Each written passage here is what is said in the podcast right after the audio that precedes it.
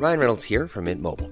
With the price of just about everything going up during inflation, we thought we'd bring our prices down.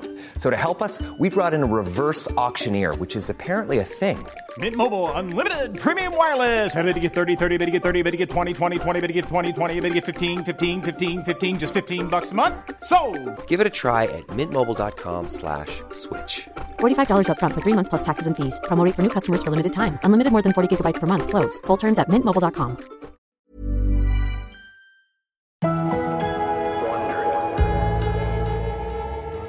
Sunt in vena de fal sentimental. Questo brano è intitolato Nostalgia de Milan. Parla della nostalgia della Milano romantica e raffinata dei tempi andati. Vi ricordate la Milano da bere? Una città talmente fantastica da potersela bere. Una città come quella stravedeva per la moda come per le donne, abbronzate e maggiorate. È in quella Milano che un giovane aspirante cantante da crociera di nome Silvio Berlusconi iniziò la carriera nell'immobiliare, dove creò la sua fortuna. Ma purtroppo quella Milano è morta. Milano sushi coca, la noce è sta loca, strisce righe moda, vodka che te soda. Ecco la Milano di oggi. Questo è un brano intitolato Milano sushi e coca. Non si tratta neanche più di coca buona. Tagliano quella merda con novocaina e lassativi per bambini. Milano arranca, è in piena recessione. È la primavera del 2011 e si prepara a eleggere un nuovo sindaco.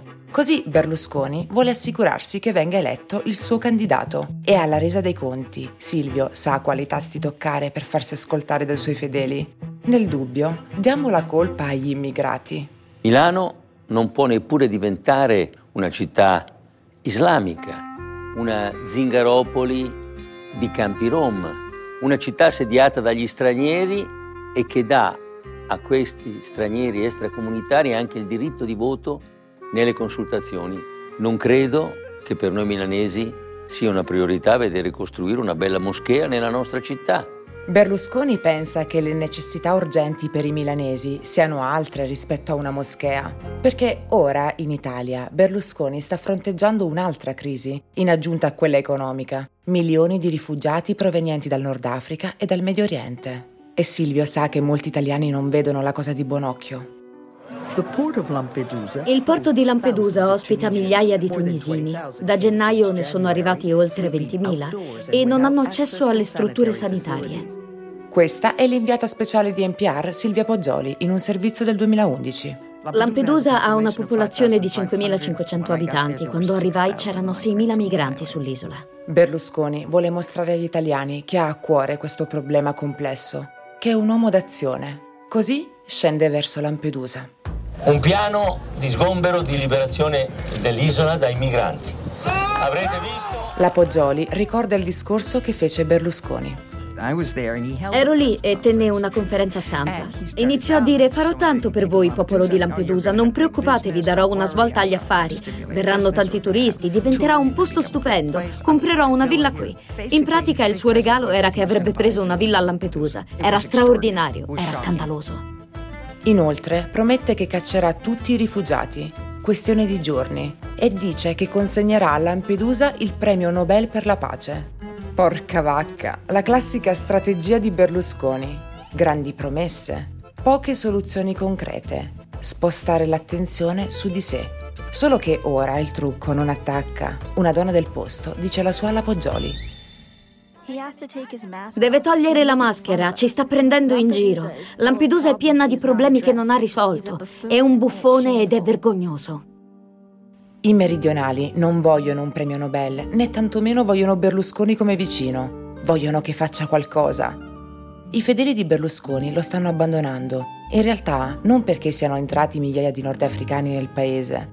No, sono incazzati per una sola immigrata nordafricana in particolare. Quella che Berlusconi ospita ogni tanto nella sua villa. Una ragazza marocchina il cui vero nome è Karima El Marouk. In Italia però tutti la conoscono come Ruby Rubacuori. Credo che nello scandalo Ruby ci sia anche una leggera punta di razzismo. Dice l'inviata Barbinadò. Tutte quelle persone che idolatravano Berlusconi avrebbero fatto volentieri a meno di vederlo accostato a ragazze marocchine o africane. E credo che la cosa ebbe un certo impatto sul numero dei suoi sostenitori. Dopo anni di false partenze e ritardi, la causa del Premier per aver fatto sesso con Ruby quando era minorenne e per aver abusato del proprio potere finalmente si sblocca. Allora, chiamiamo il processo a carico di Silvio Berlusconi. In piedi l'udienza tra il popolo italiano e Silvio Berlusconi è ufficialmente aperta. Per il pubblico ministero è presente la dottoressa Boccassini, Pubblico Ministero è Ilda La Rossa Boccassini.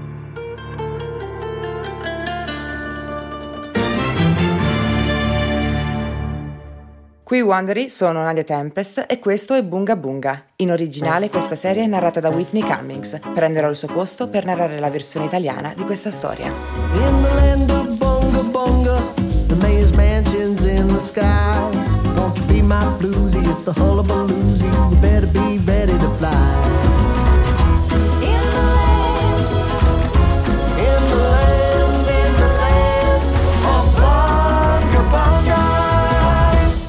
È l'ottavo e ultimo episodio, Il bacio della morte. Cene, ripeto, assolutamente eleganti, in cui non c'è stata nessuna situazione che fosse meno che corretta in- nella mia casa, in una stanza, in una sala da pranzo dove c'erano sei cameriere, di cui quattro sempre diversi, che venivano da agenzie, con tutti i, componenti della musica, con i miei uomini della scorta che entravano e uscivano, con i miei figli che venivano a salutarmi. Il presidente del Consiglio Silvio Berlusconi è in piedi nell'aula del Palazzo di Giustizia di Milano e parla dei suoi festini del Bunga Bunga. Dichiarò perfino che i suoi figli uscissero per salutare. E tutta quella storia del seminterrato? Dopo cena, eh, qualche volta si scendeva al piano di sotto dove ho un teatro, dove c'è la vecchia discoteca dei miei figli e si era stabilita un'atmosfera di simpatia, di gioiosità, di divertimento. Per esempio il fatto che, come ho visto, è venuto fuori eh, da alcuni accenni, È vera! Dopo cena, a volte, si scendeva al piano di sotto, nel teatro che era la vecchia discoteca dei miei figli. Altro non era che un simpatico spettacolo di burlesque. Le donne sono di loro natura esibizioniste. Se poi sono donne dello spettacolo, gli piace di montare degli spettacolini e si confrontavano, facevamo delle gare di burlesque. Io guardavo molto interessato e perché mi divertivo molto e continuerò a farlo. Guardavo, mi divertivo, lo rifarò. Per caso non gli credete? C'è chi gli dà manforte. Gli ospiti del Bunga Bunga che avallano la sua versione. Erotici, ma con nessuna fine sessuale. Certo. Poi l'inviata chiede: Berlusconi ti paga? Mi ha aiutato in tanti momenti, visto che comunque c'è la crisi anche immobiliare. Non vedo il male in che io vada a una cena o qualche ragazza vada a una cena. rimasta a dormire a casa di Berlusconi. Io mi sono avvicinata ma non per farmi Voglio bene io al presidente, a tutte le donne in generale, anche in politica, fuori, è una persona di altri tempi, molto generoso e ho molta stima nei suoi confronti, non per i regali, per queste cose qua, è una persona, è un grande intrattenitore. C'è una fila di donne fuori dal tribunale, pronte a testimoniare quanto gentile, generoso e immacolato sia il presidente del Consiglio. E Berlusconi come si comporta? Fa spallucce. Ilda la Rossa dice alla stampa è solo gelosa perché non è stata invitata alla sala del Bunga Bunga. Per di più Silvio è impegnato, insiste che ha un paese da governare, che in realtà non è che gli venga poi così bene. L'Italia aveva molti problemi. John Micklewit, ex direttore del The Economist e ora caporedattore di Bloomberg. Aveva troppi debiti. Era sommersa da problemi burocratici e questo genere di cose, ma il problema più grande è che Berlusconi non aveva fatto nulla. Non aveva mantenuto le promesse, né verso gli italiani né verso l'Unione Europea. Per questo motivo Nessuno degli altri leader europei lo rispettava e ovviamente in prima linea c'era Angela Merkel. La cancelliera tedesca. Lei e Silvio non vedono le cose allo stesso modo. La trattò male, venne colto mentre diceva cose ancora più scortesi alle sue spalle. Michelwaite parla dell'episodio nel quale Silvio chiamò la Merkel culona inchiavabile. Ma va a finire che sarà lei a ridere per ultima, perché l'Italia ha bisogno della Germania, il che significa che Silvio ha bisogno di Angela. Vedete, mentre la crisi economica flagella l'Europa intera, è la Germania l'economia più importante e solida dell'UE, che tiene sotto controllo le spese di paesi come l'Italia. La sera del 2 novembre 2011, Silvio Berlusconi è ancora lontano dalla sala del Bunga Bunga. È intrappolato in un consiglio dei ministri a Roma la mattina dopo, Berlusconi è atteso al vertice del G20 in Francia. Dovrà presentare un piano, il giorno dopo, su come sovvertire l'indebitamento dell'Italia.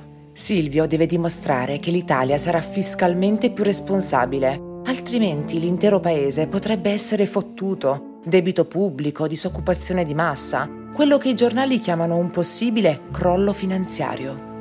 Silvio pensa di poter contare su un piano piuttosto valido, ma non riesce a gestire gli affari di casa sua. Il suo governo, che è sempre stato un manipolo di uomini a lui servili, improvvisamente si ribella. Hanno sete di sangue, si scrutano l'un l'altro, immaginando cosa potrebbe accadere se mai Berlusconi dovesse fallire. Chi subentrerebbe? Hmm. Nel frattempo, Berlusconi fa: Ragazzi, concentrati, mi serve per domani ma si rifiutano. Esce dal Consiglio dei Ministri a mani vuote. Ora gli toccherà confrontarsi con gli altri leader mondiali il giorno dopo senza un piano. Cosa dirà ad Angela Merkel? Cosa dirà al leader francese Nicolas Sarkozy? Ci sarà Obama. Che scusa troverà?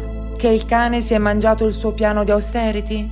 Silvio sta per trovarsi in una situazione dalla quale non sa come uscire.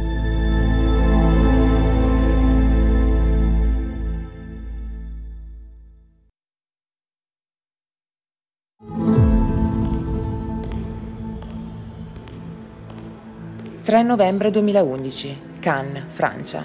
Berlusconi percorre un corridoio del Palais des Festival, dove ogni anno si tiene il Festival del Cinema di Cannes. Ora, però, siamo in inverno, il cielo è grigio, non c'è tappeto rosso.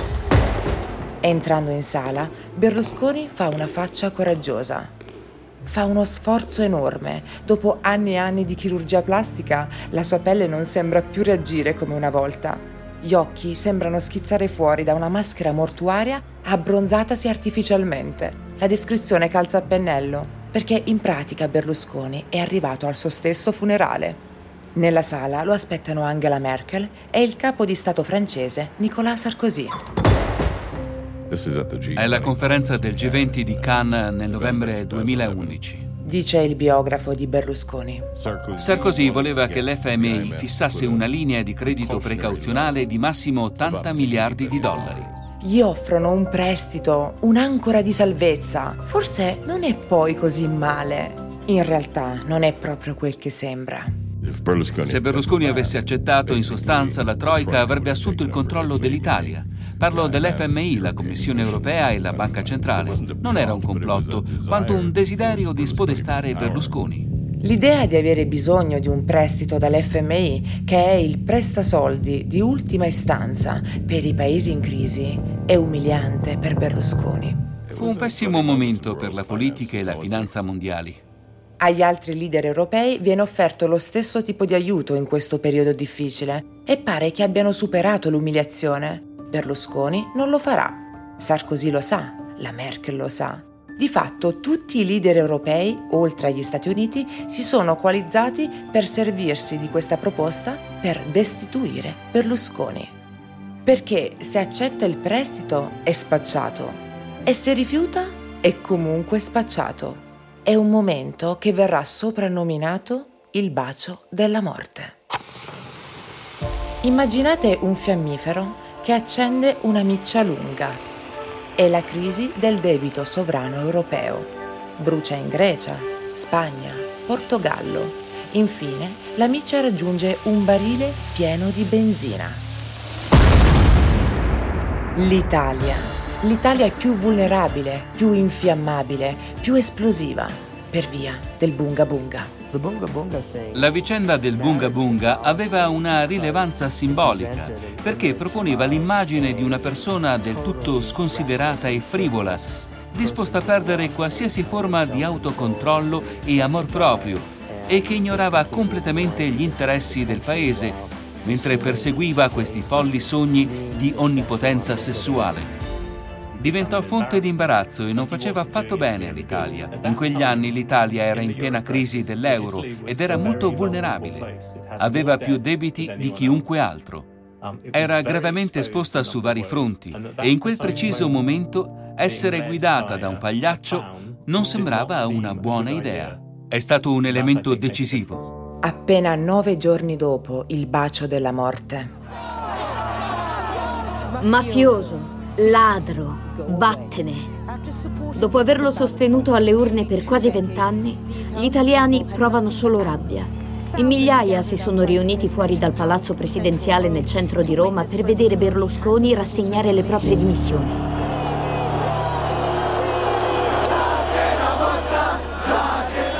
Nella mia lunga carriera di giornalista non dimenticherò mai l'attesa fuori dal palazzo del presidente, il Quirinale, la sera in cui Berlusconi arrivò per rassegnare le dimissioni.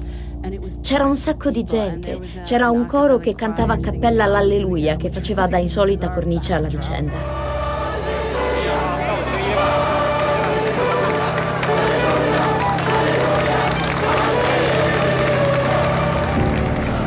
Proprio in quel momento arriva il futuro ex premier Silvio Berlusconi. Quando la sua limousine nera si fermò, tutta questa gente iniziò a lanciare monete, una cascata di vecchie lire in monete contro la sua auto. In Italia gettare monete a un politico corrotto è un rito di passaggio. È quello che fecero al vecchio compare di Berlusconi, Bettino Craxi, quando fu destituito. Vi ricordate? Al suo arrivo al palazzo presidenziale si sentiva soltanto la pioggia di monete sul suo veicolo blindato. Vi rimase, non so, forse 45 minuti. Rassegnò le dimissioni e la sua auto si allontanò.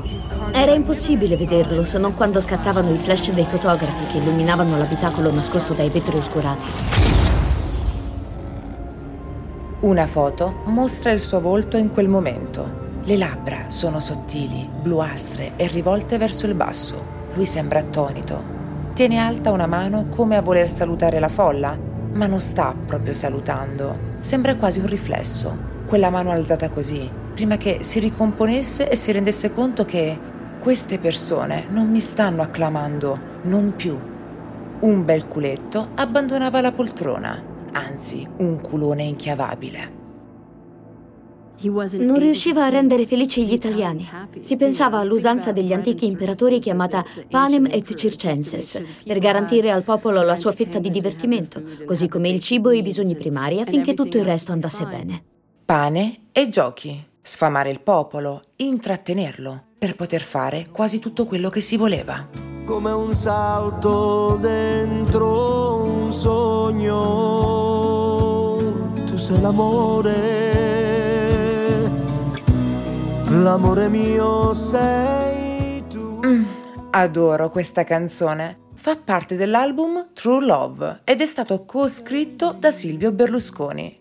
Berlusconi pubblica l'album dieci giorni dopo le sue dimissioni. È come se volesse ricordare all'Italia: Tesoro, sono ancora qui per te, anche se non stiamo più insieme. Avrai sempre un posto speciale nel mio cuore. Che sia chiaro, dice sul serio, negli anni a venire Berlusconi continuerà a candidarsi, continuerà a cercare di farsi votare un'ultima volta, ma non salirà più al potere. Come capita in alcune separazioni, continua a saltar fuori nella vita dell'Italia. Ci sono ancora tutte quelle cause contro di lui che lo portano da un'aula di tribunale all'altra e ora che non è più Presidente del Consiglio, non ha più il potere di una volta per rallentarle.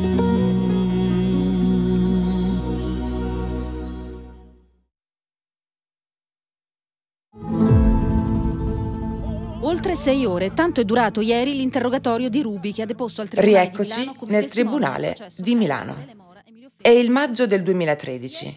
Sono due anni che Berlusconi non è più al potere Gli italiani credevano di essersi lasciati Berlusconi alle spalle, ma purtroppo viene fuori che il caso Rubi Rubacuori è come l'herpes, amici. Quando pensi che sia sparito, boom, ecco un'altra eruzione, fastidiosa.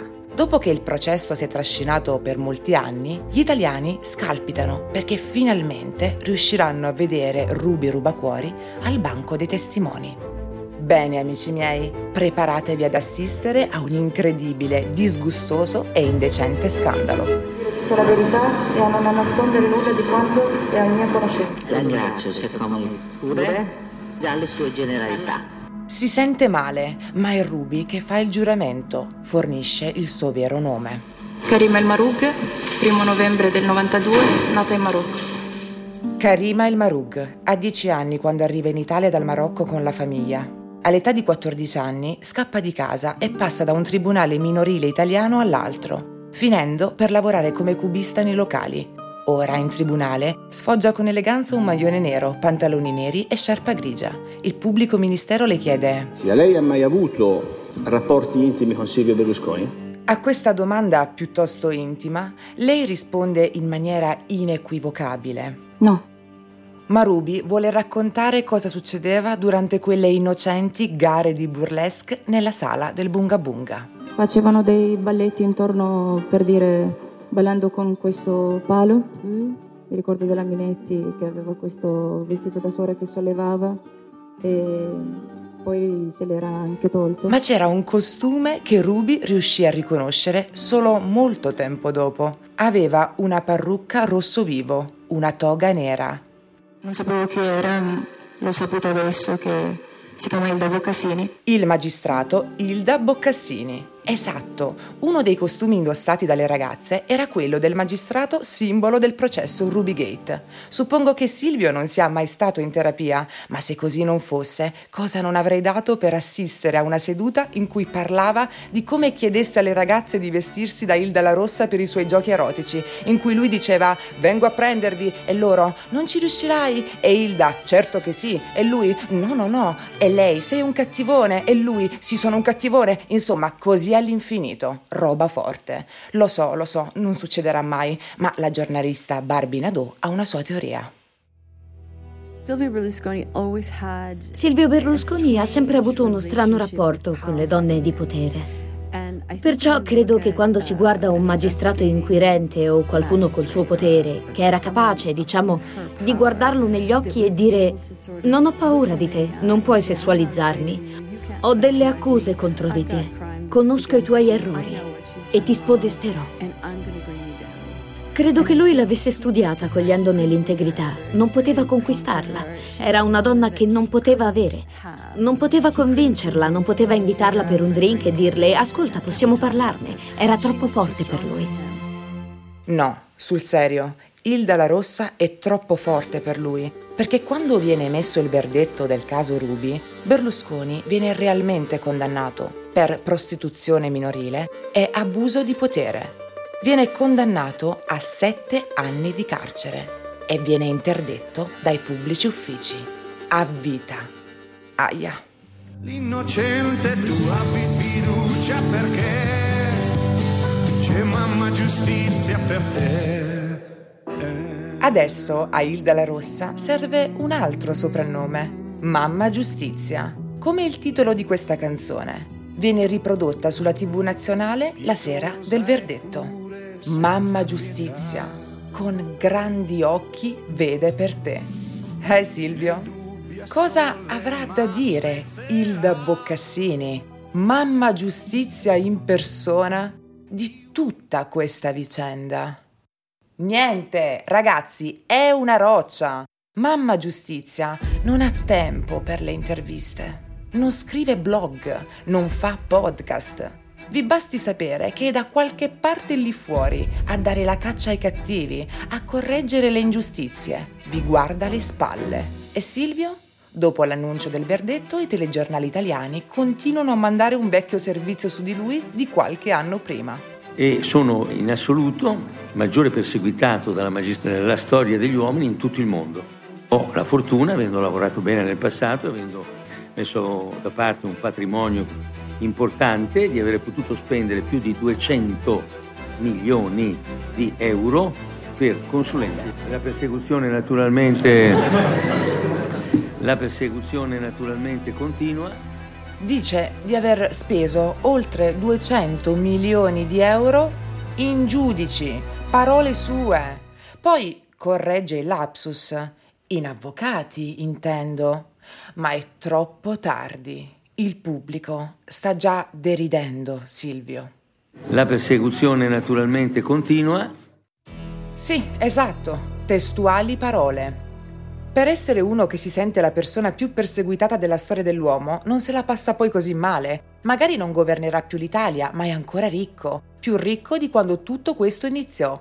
La prima volta che si candidò aveva un misero patrimonio di quasi 90 milioni di euro. Dopo 25 anni di servizio pubblico invece la cifra sale 7,2 miliardi di euro. Gira il mondo a bordo del suo jet privato, se la spassa sul suo yacht con la sua fidanzata 29enne. Sembra il finale di uno dei film in onda sulle sue emittenti tv, non è vero?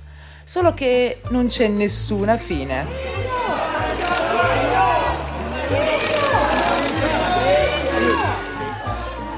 È un giorno di sole di maggio del 2014. Silvio Berlusconi si ferma davanti a una casa di riposo milanese per pazienti affetti da Alzheimer. Lo aspetta il lavoro socialmente utile decretato dal tribunale. Viene fuori che i requisiti della condanna del caso Ruby non sussistono. È riuscito a ribaltare il giudizio d'appello. Dopo aver rincorso Berlusconi per decenni, la condanna massima che i magistrati emettono contro di lui è un'imposta. Decine di accuse di corruzione, concussione, abuso di potere, prostituzione minorile culminano in una semplice imposta. Evita persino la reclusione. Silvio viene condannato a un lavoro socialmente utile. Ok, dai, non ce la posso fare. Beh, è sempre meglio di niente, no? Un inviato lo segue e gira un video di nascosto col cellulare. Nella sala della ricreazione è l'ora della musica. Mentre una fisarmonica suona per i pazienti, Berlusconi siede a un tavolo vicino ai distributori automatici. Indossa un camice bianco da laboratorio, sorride, chiacchiera con i pazienti. Due anziane si avvicinano a lui, che nemmeno si alza. Si limita a fare dei cenni con la mano. Dal filmato mosso e sgranato girato col cellulare, pare che siano lì per portargli omaggio, un'ultima volta. Così, per un breve momento, è di nuovo imperatore. E poi, ehi, bisogna riconoscerlo, lui sa come farsi volere bene.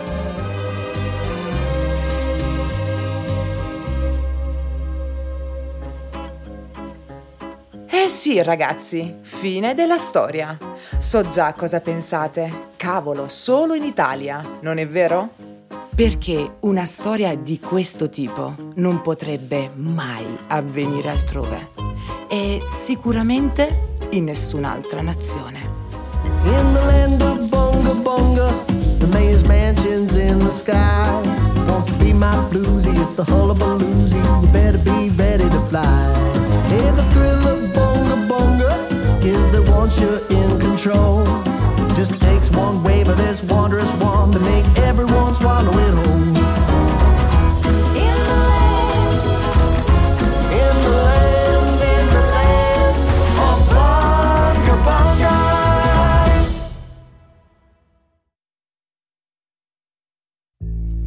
Qui Wondery, questo è l'ultimo episodio di Bunga Bunga. Sono la vostra presentatrice Nadia Tempest. In originale, questa serie è narrata da Whitney Cummings. L'autore della storia è Benjamin Gray, il coproduttore è Guglielmo Mattioli. Ulteriori approfondimenti a opera di Giulia Lagna, assistenti alla produzione Melissa Dueñas, Giulia Yort, Bianca Giacabone, Chris Siegel e Asil Kibi. Verifica dei fatti di Jacqueline Colletti e Sara McClure. La managing producer è Lata Pandya. Emily Kunkel è la coordinating producer. Il responsabile musicale è Scott Velasquez, design del suono di Jeff Schmidt. I nostri produttori esecutivi per Wondery sono George Lavender, Marshall Louis e Erna Lopez.